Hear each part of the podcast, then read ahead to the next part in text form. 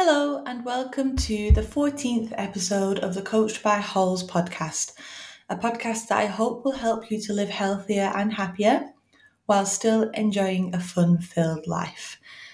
Straight onto the episode today, none of the usual general chit chat, um, just because today's episode is a little bit longer than usual.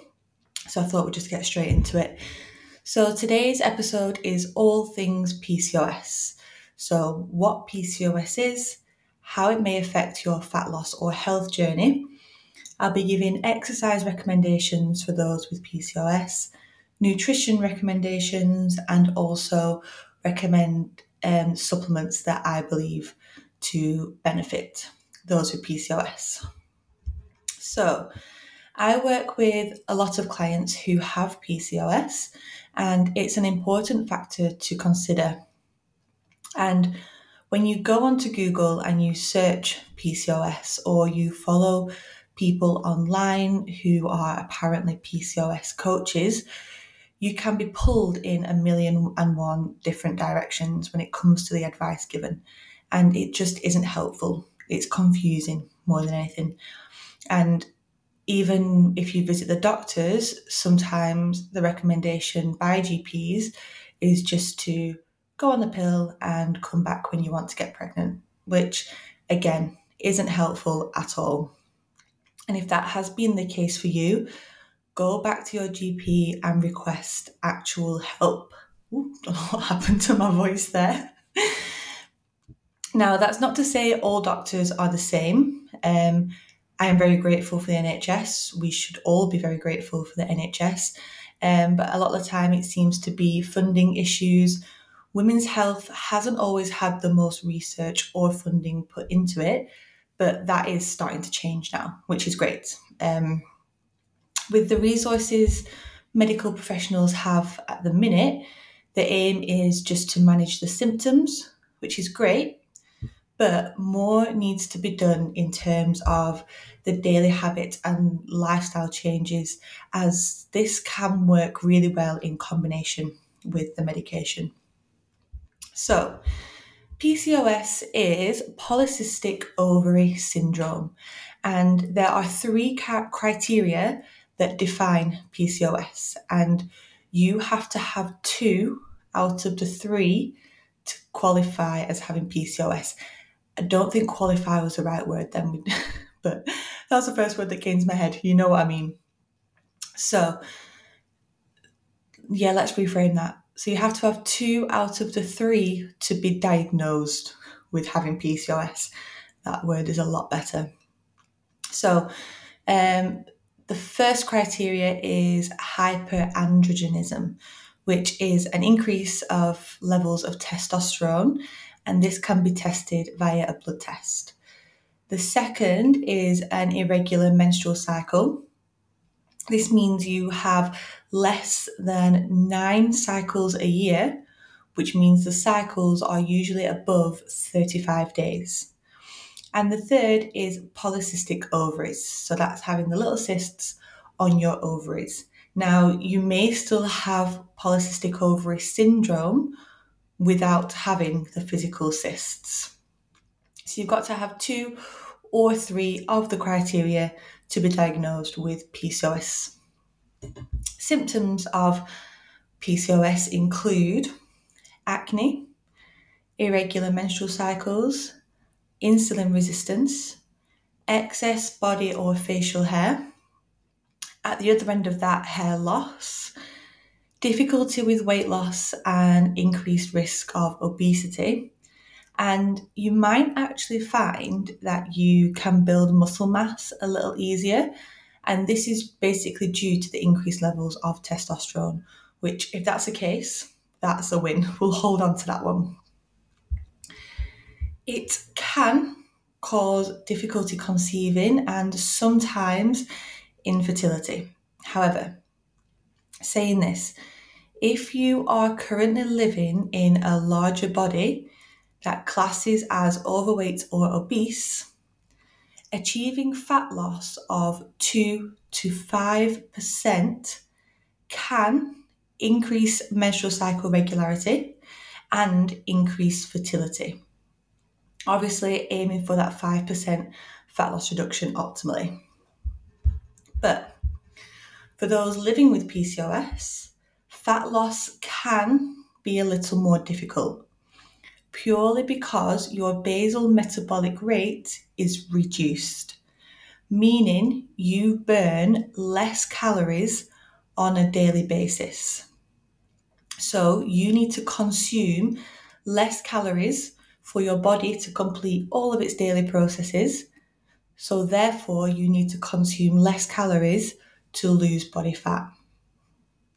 The difference in calories between someone with PCOS and someone without PCOS is up to 17%, which is about 300 calories. So let's say someone without PCOS um, needs to consume 1,868 calories to lose weight. Someone with PCOS may need to reduce their calories to 1,590 a day to lose that same body weight. Now, please remember, everyone is different, and the difference can range from 0% up to 17%. So, this can make it more difficult, but not impossible. And your mindset around this is really important. If you go into this with a victim mindset and think, well, it's harder for me anyway, so what's the point? Then that isn't going to help at all. A positive can do attitude is needed and you will succeed. Now, I am not saying everyone in a larger body needs to go on a fat loss diet. However, losing body fat if you are in a larger body and have PCOS will improve your symptoms. So, this brings us nicely onto the exercise and nutrition recommendations for those with PCOS. Now, I know you're hoping for me to tell you some magic diet or exercise program that gives you the quickest results. But honestly, that's not the case. And for those with PCOS and those without, the advice generally is pretty much the same. So we always want to include lots of fruit and veg, lots of lean protein, a wide range of different whole foods, limit the consumption of highly processed foods. Now, that's not to say cut them out completely, just reduce the amount that you're having. Protein and fiber can be more important and are really important if you have PCOS. So, your hunger and fullness cues can be affected. That's not to say they are, but they can be, meaning you might have an increase in appetite or more food cravings, and that might also mean that you aren't able to tell when you feel full. Which is why fiber and protein are more important as these foods help you to feel fuller for longer. They increase satiety, and they will help manage your hunger levels. Protein and fiber take longer to digest, so you will be promoting hunger and fullness cues.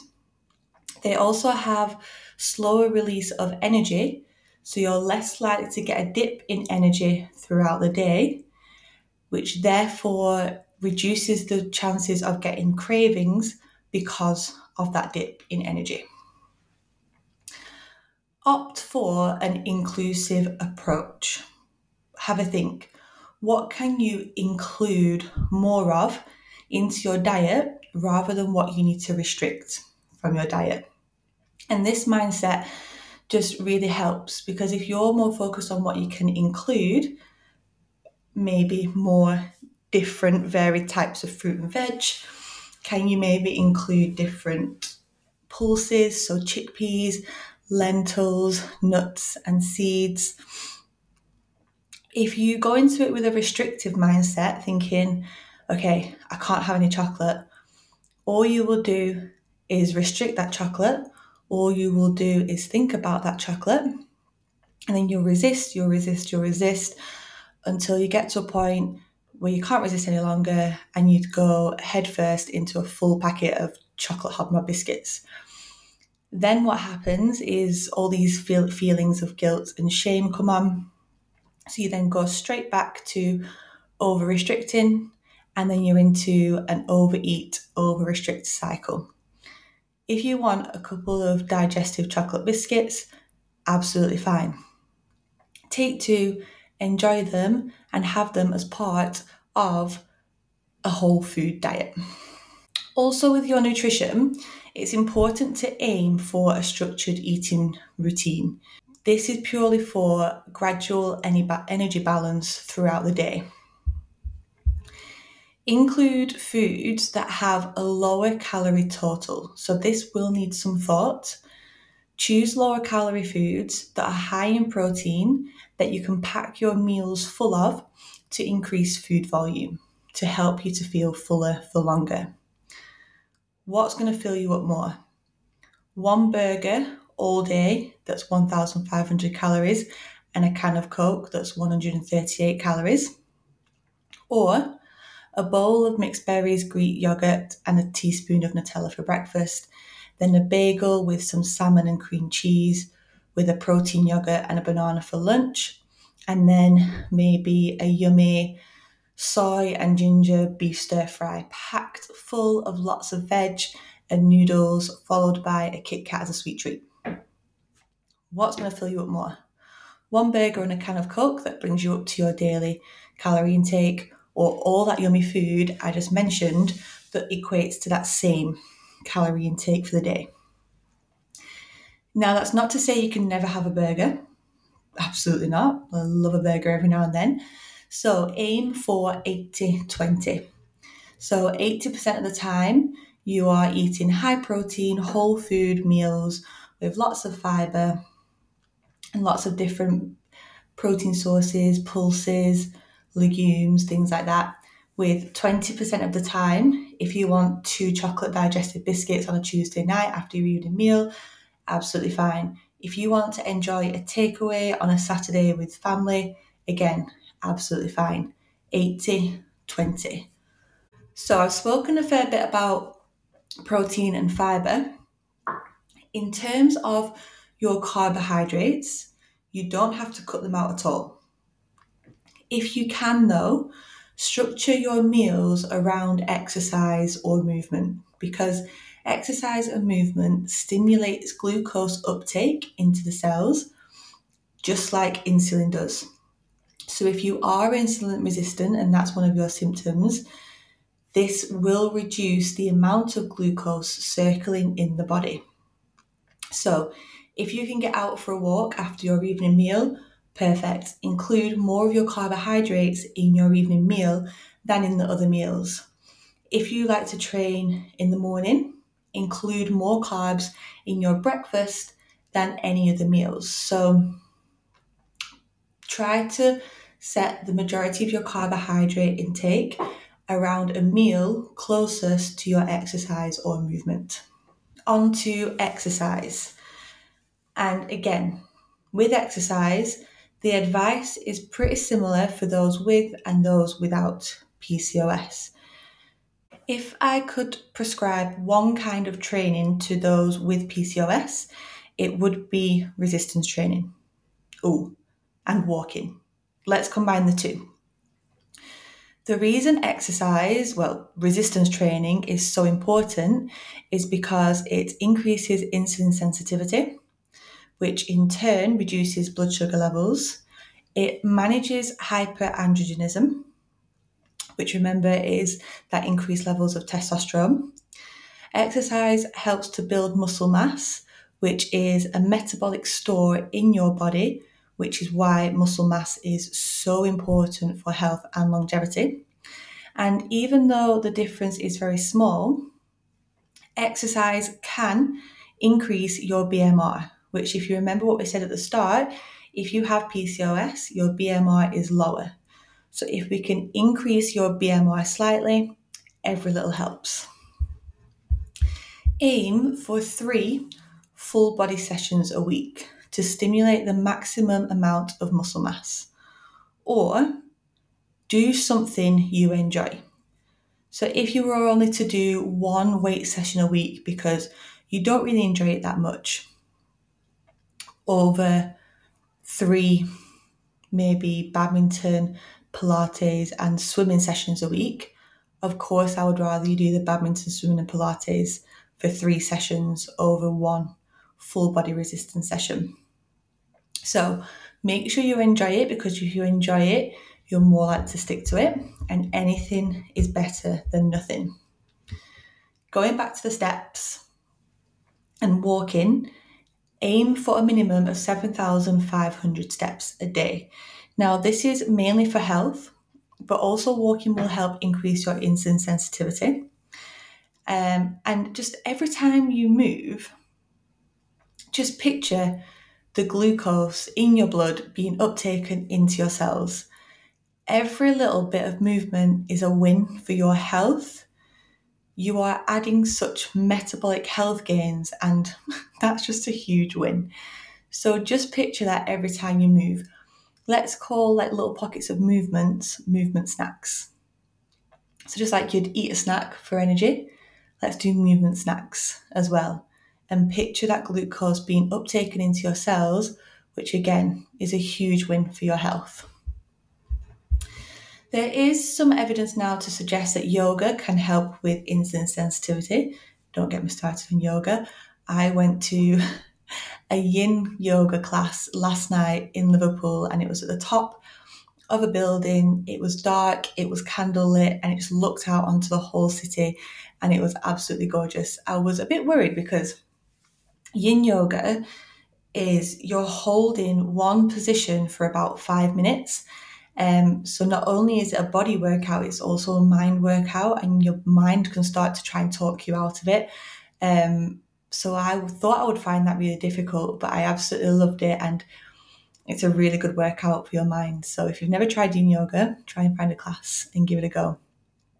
Anyway, where was I? So, yeah, there is some evidence now to suggest yoga can help with insulin sensitivity and hyperandrogenism. But I also recommend yoga for the benefits to mental health and also body image and the connection that it creates between you and your body. So then this leads us nicely onto the mental health benefits of exercise, resistance training, yoga, walking in nature. They all support a positive body image. And when you have a positive body image, you are less likely to binge or overeat. You're more likely to move and exercise your body, and you're more likely to be in touch with your hunger and fullness cues. These types of movements also support stress levels. So, stress is a huge player in PCOS as well. The adrenal glands are the main site for androgen production. And when our adrenal, our adrenal glands are chronically stimulated with chronic stress, this can contribute to the overproduction of androgen hormones and that contributes to hyperandrogenism, so that increase in testosterone levels. So, this can all be reduced through exercise.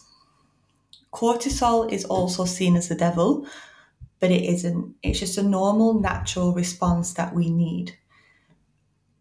Exercise will cause an acute spike in cortisol levels, which is fine, and this is normal.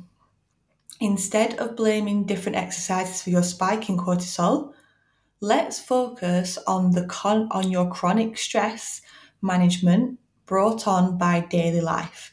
So your work, being sedentary. Because living with high levels of stress will impact your food choices and increase the risk of overeating and emotional eating. So something like yoga going out for a walk in nature will be really beneficial in supporting this. Even things like meditation can be good at managing stress and emotions. And just think about it when you feel stressed, you then take that out on your body, you feel rubbish in yourself, and therefore sometimes turn to food to suppress those emotions. So, yoga, workouts, meditation, walks are all really good ways to manage your stress. just remember when it comes to your exercise and nutrition, it doesn't have to be this big excessive thing. Start small and build it up over time. So let's say you've never tried yoga before. All you need to do is type yoga into YouTube, choose a quick five minute flow, and try that to begin with. And then just build up gradually over time. Supplements. Now, I get more questions around supplements rather than food. Um, and that's the case for anything really, not just with PCOS. And supplements can be great, but food comes first. So remember that. Focus on changing your nutrition habits before even thinking about supplements. But supplements for PCOS, there are two that I would recommend. So the first is, and I say this wrong all the time, I can never remember what it's called or how to say it. Myo-inositol. I always want to say osonitol, onositol, myo-inositol. And you can take four grams a day, preferably two grams in the morning and two grams in the evening. And this can be really beneficial for fertility and ovulation and also hyper, hyperandrogenism. There is another supplement that is recommended, and that is berberine. I think I've said that right. Again, I'm not 100% sure. And the recommendation there is 1,500 milligrams per day. And this supplement is great for increasing insulin sensitivity and regulating your menstrual cycle. Please speak to your doctor before taking either of these. Um, and then I would also just recommend the usuals vitamin D and omega 3, which I recommend to everyone and anyone. Vitamin D, especially between the months of September to April, because we get very little in this country. And omega 3, if you aren't getting two portions of fish a week, just because your body can't produce that on its own. So if you aren't getting those portions of omega 3 naturally, you need to supplement it. Okay, and that brings us to the end of today's podcast. If you have any questions at all on this, please do not hesitate to drop me a message. If you know anyone who is living with PCOS, please feel free to share this episode with them to hopefully help them too. Maybe share this episode to your story, like the episode, review the podcast, anything at all to help this podcast reach more people and hopefully help them too. Thank you so much for listening. Okay, love you. Bye.